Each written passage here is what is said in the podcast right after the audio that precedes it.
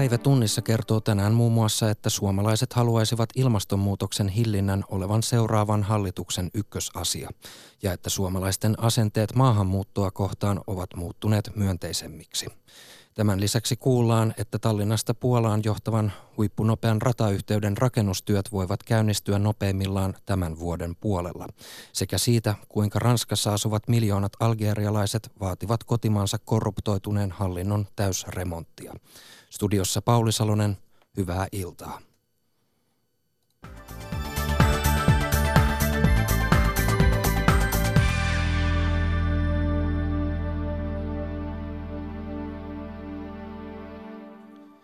Stora Enso aloittaa YT-neuvottelut Oulun tehtaallaan. Neuvottelut koskevat enintään 400 työpaikan vähentämistä. Yhtiön mukaan tavoitteena on varmistaa tehtaan toiminnan jatkuminen tulevaisuudessa.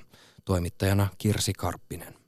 Tämä aamu valkeni Oulussa sateisena ja synkeänä niin sään puolesta kuin muutoinkin.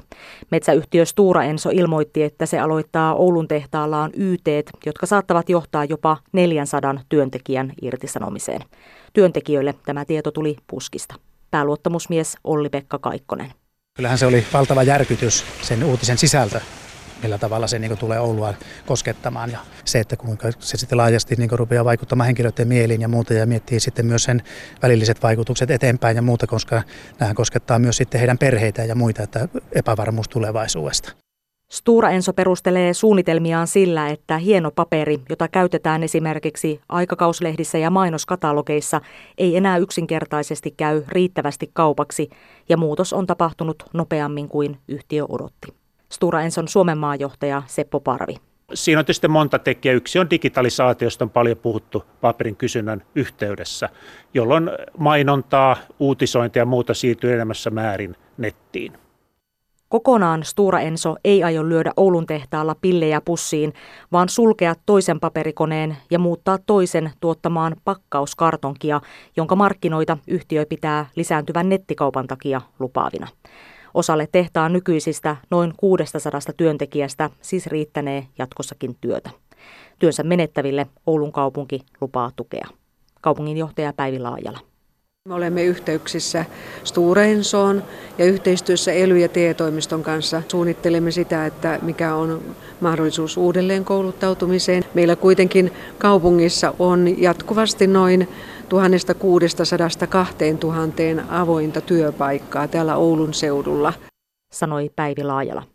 YT-neuvottelut aloitetaan Stura Enson Oulun tehtaalla ensi viikon maanantaina. Pääluottamusmies Olli-Pekka Kaikkonen tällä hetkellä päällimmäisenä on nyt huoli tästä tulevaisuudesta ja ihmisten kohtalosta siitä, että miten, miten nämä asiat ratkotaan. Että kyllä mä niin edellytän Stura Ensolta yhtiönä, yhtiönä myös sitä, että se ottaa henkilöstön aseman huomioon tässä muutostilanteessa ja tukee sitä mahdollisimman pitkälle, pitkälle sitä muutosta sitten. Jutun toimitti Kirsi Karppinen. Suomalaiset haluaisivat, että ilmastonmuutoksen hillintä olisi seuraavan hallituksen ykkösasia. Tämä selviää tänään julkaistusta ilmasto, ilmastobarometrikyselystä. Toimittajana Jenni Freelander. Neljässä vuodessa kansanpää on kääntynyt. Ilmastonmuutosta tehokkaasti hillitsevää politiikkaa toivoo tulevalta hallitukselta jo 70 prosenttia suomalaisista. Edellisten vaalien alla noin puolet – Suomalaisten mielestä ilmastonmuutoksen hillinnän ja vähäpäästöisen yhteiskunnan kehittämisen tulisi olla yksi seuraavan hallituksen kärkiteemoja. Samaa mieltä olivat Helsingissä, Hakaniemen kauppahallissa Pia Arko ja Anna-Kaisa Vänttinen. Tota, enemmän toimia radikaalimpia, että myös tehtäisiin näitä toiveita. Siinä on esimerkkinä sähköautojen vero, verovapaus. No kyllä nyt on ihan vihoiminen aika, jolloin kannattaa ruveta toimimaan. Että ihan konkreettisia suuria toimia tarvitaan. Suomalaiset haluavat poliitikot toimimaan ilmaston eteen, mutta pitävät yhtenä suurimpana esteenä sitä, että poliittiset päättäjät eivät uskalla tehdä ratkaisuja. Lähes puolet suomalaisista on sitä mieltä, että fossiilisten polttoaineiden sekä lihan- ja maitotuotteiden veroja pitäisi nostaa.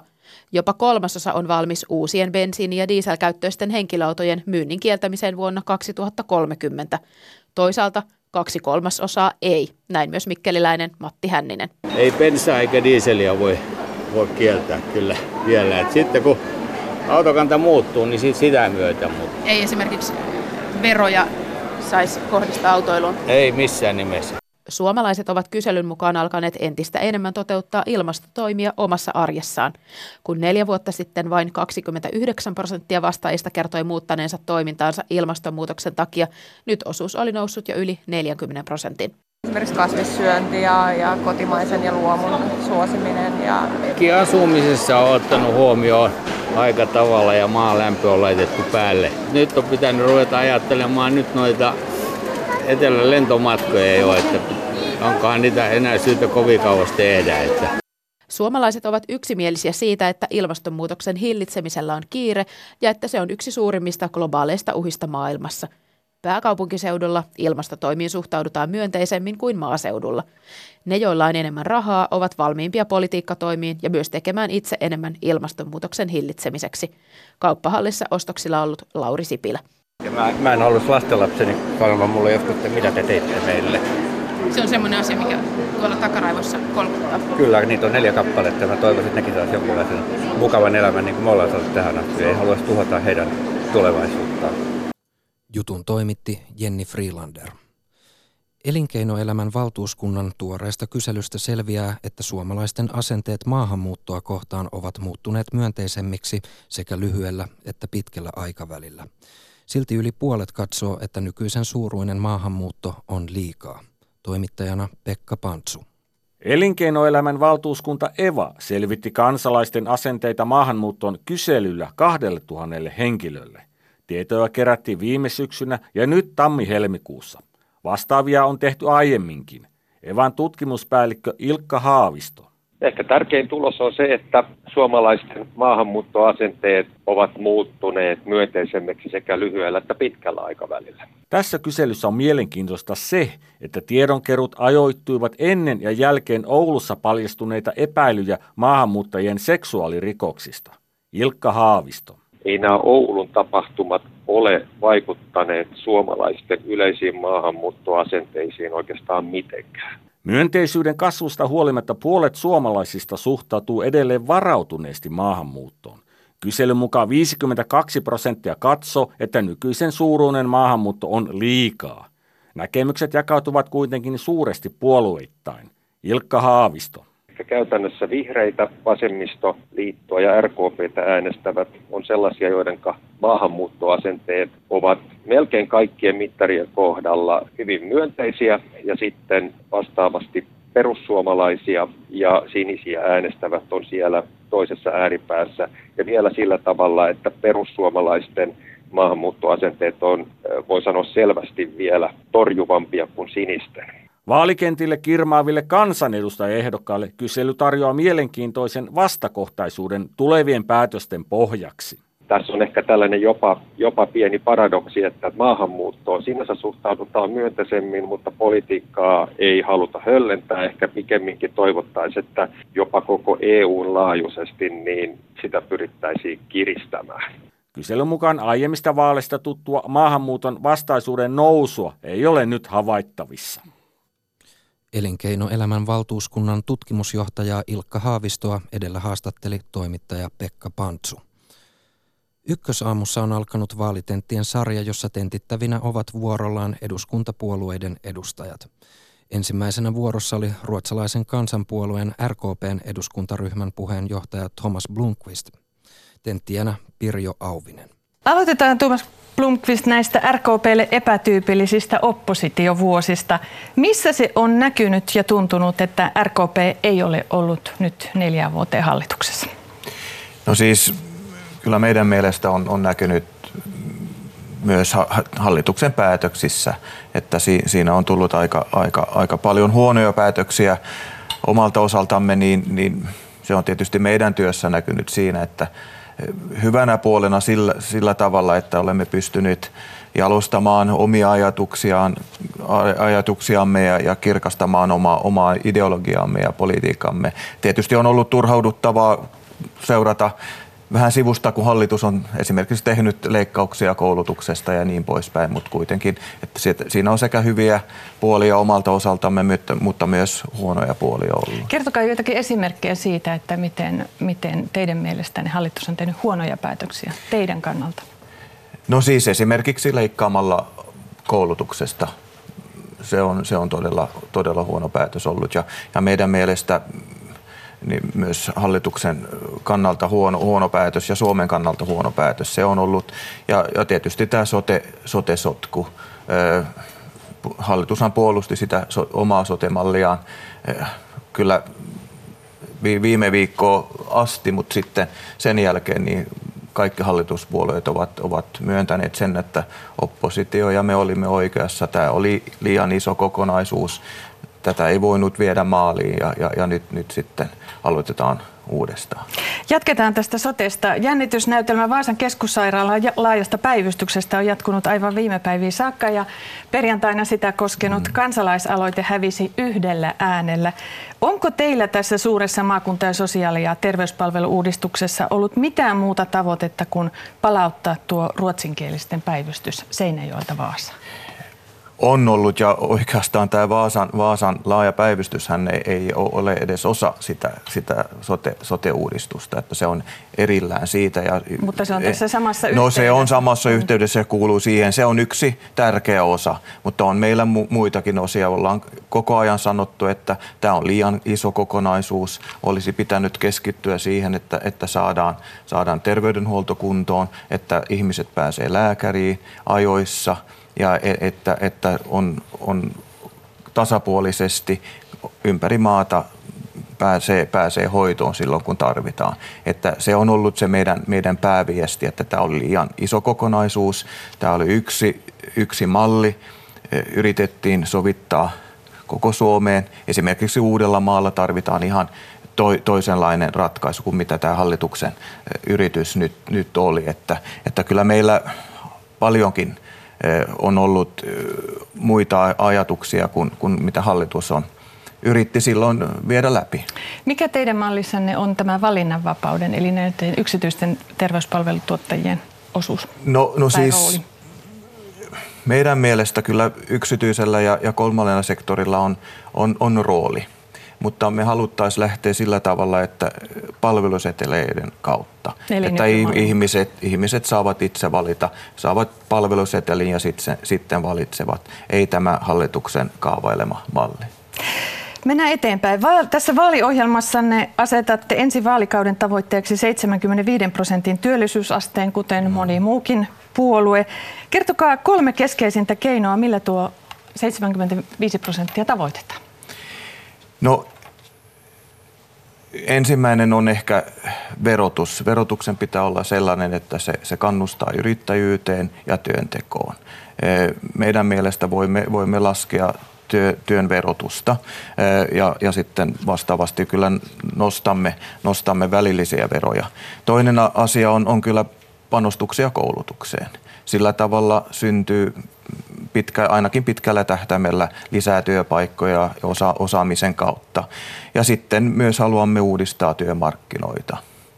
Esimerkiksi, että paikallisia, paikallista sopimista voidaan, voidaan tehdä entistä enemmän. Nämä oli nyt kolme, kolme keinoa. Te haluatte keventää tuota tuloverotusta. Kenen tuloverotusta kevennetään ja miten se rahoitetaan? No, no siis meidän varjobudjetissa, tässä pystymme parempaan tässä, tässä viimeisessä, niin, niin, niin eduskunnan laskenta eh, laskennassa sel, selvi, selvitimme ja, ja, ja saimme myös viestin siitä, että, että meidän eh, vero, verouudistus niin tuo kaikille vähän lisää rahaa käteen. Kaikki, kaikissa tulo, tuloluokissa. Eh, rahoitamme sen sillä osittain dynaamisilla tuotoilla silloin, kun talous... Se on vähän toiveiden varassa sen Niin, mutta mut se, on, se on kuitenkin äh, moneen, moneen kertaan todettu, että se toimii. Että silloin kun ihmiset saavat enemmän rahaa, ne käyttävät sitä, talous kasvaa ja saamme enemmän verotuloja. Mutta myö, meillä on myös toinen, toinen rahoituslähde ja se on, että välillisiä veroja nostetaan. Mutta eikö nämä välilliset verot, eli, eli kansankielellä haittaverot, niin nehän iskevät lujemmin pienituloisiin kuin hyvätuloisiin? Joo, e, ne, ne kyllä kaikki joutuvat niitä maksamaan, mutta meidän mallissa niin, niin meillä oli, oli tällaisia äh, täsmätoimia, jossa korotimme kansaneläkettä, äh, lisäsimme myös opiskelija, opiske, op, opintotukea ja niin poispäin. Ja sillä tavalla saimme oikeudenmukaisen mallin.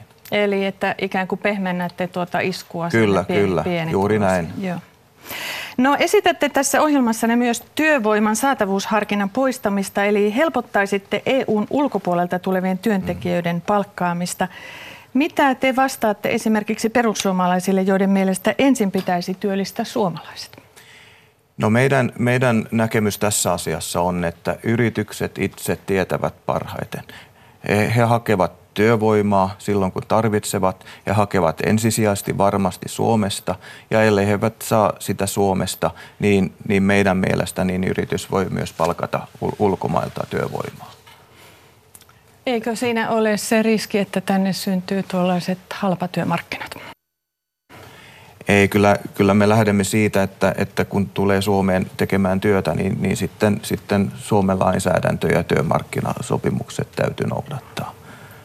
Onko tässä erityisesti työvoimapula esimerkiksi Pohjanmaan yrityksissä? No on, siellä on, mutta on muuallakin. Et, et meillä on aika iso ongelma, että, et, että on sekä työ, työttömyyttä että työvoimapulaa.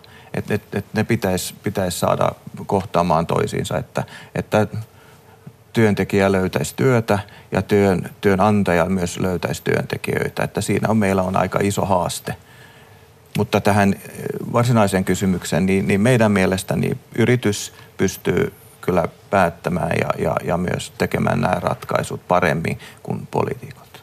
Miten te ratkaisisitte tuon kohtaanto-ongelman? Miten te saisitte nämä suomalaiset työttömät? No esimerkiksi työ? kyllä parantamaan työn välitystä. Et si, siihen pitäisi panostaa enemmän. Eh, meidän, no, lisäämällä varmaan resursseja ja myös, myös tuomalla, meidän mielestä meidän mallissa on ollut, ollut että myös yksityiset välitysfirmat voisivat saada isomman roolin. Poistaisitteko tämän hallituksen aktiivimallin, eli, eli sen, millä patistetaan ikään kuin, ikään kuin kepillä, mm. no, kannustetaan työllistymään? No meidän mielestä pitää kannustaa työllistymään – mutta ei, ei me olla niin kuin innoissaan tästä hallituksen mallista. Siinä on hyviä osia, mutta siellä on myös parantamisen varaa, että, että siinä on ehkä vähän, vähän turhan paljon sitä, sitä keppiä, pitäisi olla enemmän porkkanoita. Pitäisikö teistä se purkaa? Pitäisi katsoa u- u- uudestaan et, ja, ja korjata ne virheet, mitä siellä on, ja, ja säilyttää ne hyvät puolet. Haluatte nostaa Suomen kiintiöpakolaisten määrän nykyisestä 750 vuodessa aluksi kahteen ja puoleen tuhanteen. Aivan. Miksi? Joo. No se on, se on meidän näkemys, että se on Suomen, Suome, Suomen osuus tästä vastuunkannosta – Euroopan unionin puitteissa ja myös kansainvälisellä tasolla. Että meillä on iso, iso ongelma maailmalla, pakolaisongelma, ja jokainen maa täytyy kantaa oman vastuunsa. Ja me olemme nyt katsoneet, että 2500 olisi, olisi aluksi se, se niin kuin realistinen tavoite. Olisitteko valmis nostamaan tätä kiintiöpakolaisten määrää, vaikka EU ei onnistuisi tässä omassa pakolaispolitiikassaan, eli ikään kuin sulkemaan rajoja ja sitä kautta tätä spontaania maahanmuuttoa rajoittamaan? No siis meidän mielestä kyllä tämä pakolaisasia pitäisi yrittää ratkaista EU-tasolla. Se on, se on lähtökohta. Mutta ellei onnistuta, niin, niin Suomella on kuitenkin oma vastuunsa, niin, niin kyllä lähdemme siitä, että emme, emme voi jäädä odottamaan, että EU:ssa syntyy ratkaisu, vaan, vaan kannamme oman vastuumme ja se on nyt esimerkiksi tämä 2500, mutta yritämme kaikin, kaikin tavoin edistää sitä, että Euroopassa saataisiin yhteisiä ratkaisuja aikaan. RKPllä on puolueesta kaikkein tiukin NATO-kanta. Teidän mielestänne Suomen pitäisi olla sotilasliiton jäsen jo vuonna 2025. Tässä vaaliohjelmassa ei sanota kertaakaan sanaa NATO. Miksi ei?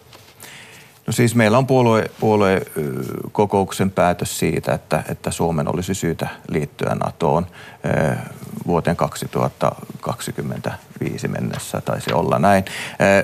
Sillä on kuitenkin kaksi ehtoa. Toinen on, että sillä NATO-jäsenyydellä silloin pitää olla laaja kansan tuki. Se on myös Naton, Naton ehto uudelle jäsenelle. Ja toinen ehto on, että meidän ehto on, että pitää myös olla aika iso laaja konsensus, parlamentaarinen sellainen. Eikä nämä kun kumpikaan ei, ei tällä hetkellä täyty. täyty. Että sen, sen takia varmaan siitä ei ole keskusteltu nyt, nyt yleisessä keskustelussakaan hirveästi tästä NATO-jäsenyydestä, mutta se on edelleen meidän päätös, että, että Suomen olisi hyvä olla mukana Natossa, mutta koska nyt ei ole niin kuin edellytyksiä sille, niin, niin sen takia varmaan ei ole, ei ole nyt noussut tässä ohjelmassa. Katsotaan ja kuunnellaan tähän väliin helsinkiläisten äänestäjien näkemyksiä RKPstä. Millainen on mielikuvanne puolueesta RKP? Pikkusen oikeistolainen ja ajaa varmasti äh, suomen ruotsinkielisten asiaa. Ruotsilaisuus ja tämmöiset asiat, mutta ei sen enempää kyllä. Mä en tiedä, mikä se puolue on. Ruotsalainen kansanpuolue. Ei mielipidettä. Ajaa kapeasti yhden ryhmän etua. Se on niin kuin jotenkin sieltä taka-alalla oleva puolue, ettei ole tullut seurattua niin tarkkaan. Millainen mielikuva teillä on puheenjohtajasta tämänhetkisestä? reipas nuori nainen, mutta tota, aika tavalla myötäilee oppositiota. Mä luulen vähän enemmän kuin pitäisi. Ei kyllä kauheasti ole tietoa hänestä, että ei kauheasti tule seurattu sitä puoluetta kyllä. Ei mitään idea, kuka se on. Niin Anna-Maja Henriksson, ihan ilmeisesti ok puheenjohtaja ja taitava nainen. Tavallisen ihmisen tajuttavissa oleva henkilö. Mihin kysymykseen haluaisitte saada vastauksen nimenomaan puolueelta RKP? Kai hauska kuulla, mitenkään innokkaat ne on hallitukseen. Mikä asia menee kielikysymyksen edelle? Hyvä, kiitos. Niin, vastatkaapa siinä tuli suora kysymys. Mikä asia menee RKPllä kielikysymyksen edellä? No mä vastaan näin, että, että meillä, on, meillä on esimerkiksi tässä varjobudjetissa niin, niin paljon, paljon asioita, ihan sellaisia, josta käydään koko ajan suomalaisessa yhteiskunnassa keskustelua. Meillä on jokaiseen asiaan oma näkemys ja me ei erotuta muista puolueista millään muulla tavalla kuin, että me muistamme myös aina tämän ruotsinkielisen väestön asioita, että he saavat yhtäläiset palvelut, kuten, kuten suomenkielisetkin, mutta, mutta meillä on paljon tärkeitä asioita, joita, joita me ajamme ja, ja jotka eivät millään tavalla liity, liity kieleen. Että, että kyllä RKP on, on liberaalipuolue ja se on, se on hyvä puolue kaikille niille, jotka haluavat äänestää sellaista puoluetta ja myös kansainvälisesti suuntautunutta puoluetta ja, ja, ja haluavat tehdä työtä kaksikielisen Suomen hyväksi. Mm. RKPn kannatus viime vaaleissa oli 4,9 prosenttia ja saitte sillä kannatuksella mm. yhdeksän kansanedustajaa. Nyt tavoitteena on kaksi lisäpaikkaa ja kannatus 5,2 prosenttiin. Sanotte mm. suoraan, että se ei onnistu pelkin suomenruotsalaisin äänin. Miksi suomenkielinen äänestäjä äänestäisi RKPtä? No RKP, kuten sanoin, on, on, on liberaali puolue, kansainvälisesti suuntautunut puolue. Se on turvallinen puolue, jos haluaa edistää länsimäisiä arvoja, eh, rakentaa Suomeen hyvinvointia, panostuksia, haluaa panostuksia koulutukseen ja haluaa myös, että, että talous on kunnossa, että, että luodaan sellainen verojärjestelmä, joka kannustaa yrittäjyyteen ja työntekoon ja, ja minusta tässä on, tässä on hyviä, hyviä asioita, joita, joiden takia voi turvallisesti, turvallisin mielin äänestää RKP. RKPn eduskuntaryhmän puheenjohtaja Thomas Blomqvistia edellä haastatteli Pirjo Auvinen. Hollannin Utrechtin ampumisessa on kuollut kolme ihmistä, kertoo kaupungin pormestari Jan Van Sanen.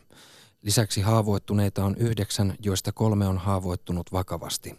Hollannin pääministerin Mark Rutten mukaan aamuista ampumista tutkitaan mahdollisena terrori-iskuna. Lisätietoa aiheesta osoitteessa yle.fi. Tallinnasta Puolaan johtavan huippunopean ratayhteyden rakennustyöt voivat käynnistyä nopeimmillaan tämän vuoden puolella.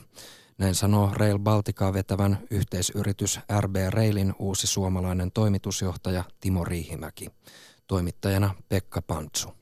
Baltian maat halkovaa. Tallinnasta Puolan Varsovaan johtavaa huippunopeaa ratayhteyttä on suunniteltu 90-luvulta lähtien.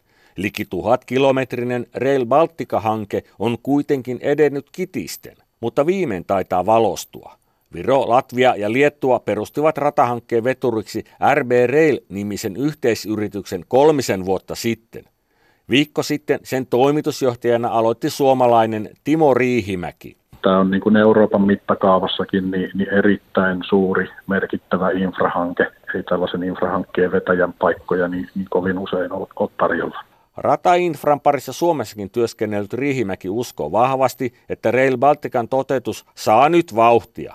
Laaditut analyysit osoittavat hyödyt kustannuksia suuremmiksi ja nyt Suomikin on lähdössä osakkaaksi yhteisyritykseen. Ja, ja sitten myöskin Baltian maat on sitoutunut vahvasti tämän, tämän ratalinjan toteutukseen. Että, että kyllä se varmaan näyttää todennäköisemmältä, huomattavasti todennäköisemmältä sen toteutuminen kuin, kuin vielä muutama vuosi sitten. Toteutusta helpottaa se, että Baltian maat maksavat itse vain pienen osan kokonaiskustannuksista.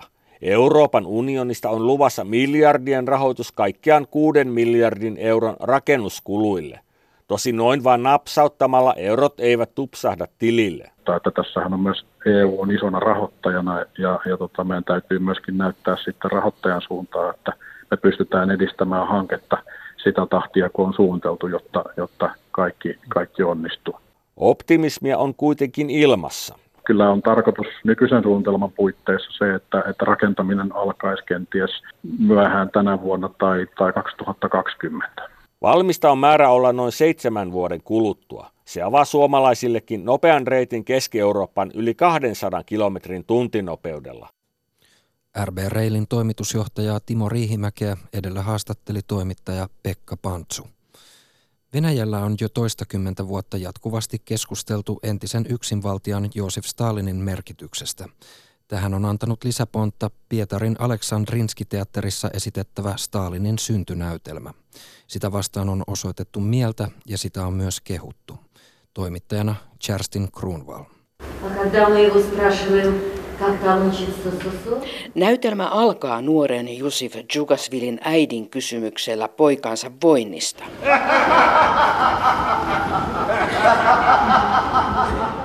Ja loppuu nuoren ja vanhan Stalinin yhteiseen karmivaan nauruun. Aleksandrinski-teatterin tavoitteena on kertoa mahdollisesta kehityksestä. Речь идет о том, на какой почве возник Сталин. Ydin on se, missä maaperässä Stalinista kasvoi yksinvaltias, joka manipuloi ihmisiä ja uhrasi heitä, kertoo teatterin varajohtaja Aleksander Chepurov. Noin 60 prosenttia venäläisistä suhtautuu myönteisesti Staliniin ja silti he tuomitsevat sortoa, sanoo sosiologi Maria Matskevich Venäjän tiedeakatemiasta. Stalinin suosio johtuu hänen mukaansa siitä, että toisesta maailmansodasta on tullut venäläisiä yhdistävä historiallinen tapahtuma. Ну, оказалось невозможно избежать отцвет э, Второй мировой войны. Maailmansodan loisto osuu maan sen aikaiseen johtajaan, Matskevits selittää. On myös niitä, jotka pitävät Stalinia sankarina – Pietarissa heitä löytyy esimerkiksi pienen Venäjän kommunistit nimisen puolueen jäsenten joukosta. Но в целом мы говорим, ошибки были, но они были незначительные, принципиально. Hän teki joitakin vähäpätöisiä virheitä, joilla ei ole merkitystä, sanoo Aleksandr Malinkovich Venäjän kommunisteista. Teatteriesityksen jälkeen katsojien joukosta ei löydy Stalinin ymmärtäjiä. Он страшный тиран. Hän oli hirveä tyranni. Muuta ei voi sanoa, sanoo Snishanna Vinogradova. Мой дедушка после Дахау приехал сюда, а потом его отправили в Сибирь. Minun isoisäni oli sotavankina Saksan Dachaussa, ja kun hän pääsi kotiin, hänet lähetettiin Siperiaan. Miten voisin ajatella hyvää sellaisesta, Sanoo Anna-Viktoria Venevitinova. Pietarista Justin Kruunval. Presidentti Abdelaziz Bouteflikan ilmoitus olla pyrkimättä jatkokaudelle ei ole rauhoittanut algerialaisten protesteja. Ranskassa asuvat miljoonat algerialaiset vaativat kotimaansa korruptoituneen hallinnon täysremonttia. Toimittaja Anna-Stiina Heikkilän raportti Etelä-Ranskasta Marseista. Etelä-ranskalaisen Marseille kaupungin sinistä taivasta vasten heiluu kymmeniä Algerian lippuja. Kaduilla ovat täälläkin nuoret algerialaiset, sellaiset kuin 22-vuotias Nadir Belgacem. Sama kaarti on ollut Algeriassa vallassa 20 vuotta. Vaadimme muutosta ja toivoa meille nuorille. Minäkin jouduin jättämään kotimaani, koska siellä ei ollut töitä eikä tulevaisuutta, Belkacem toteaa. Ranskan algerialaiset ovat osoittaneet mieltään Algerian nykyhallintoa vastaan useiden viikkojen ajan. Presidentti Abdelaziz Bouteflikan viime viikkoinen ilmoitus olla pyrkimättä viidennelle kaudelle ei ole rauhoittanut protesteja. Se ei riitä. Emme halua Algerian johtoon ketään presidentin lähipiiristä. Koko poliittisen johdon pitää vaihtua, sanoo nuori nainen nimeltä Leila Bettayeb. Parikymppinen Bettayeb opiskelee biotieteitä Marsein yliopistossa, sillä siellä oli tarjota kotimaata pätevämpää opetusta ja kunnolliset laboratoriotilat.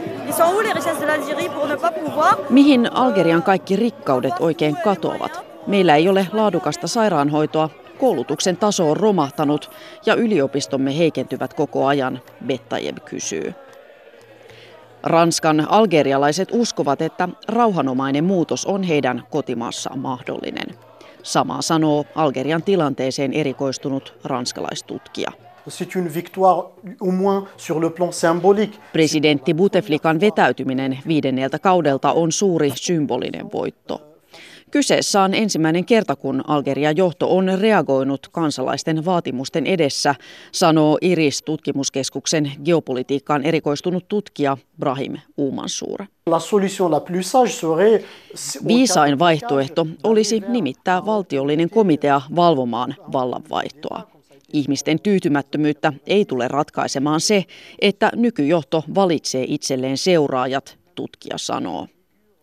Marseista Anna-Stina Heikkilä.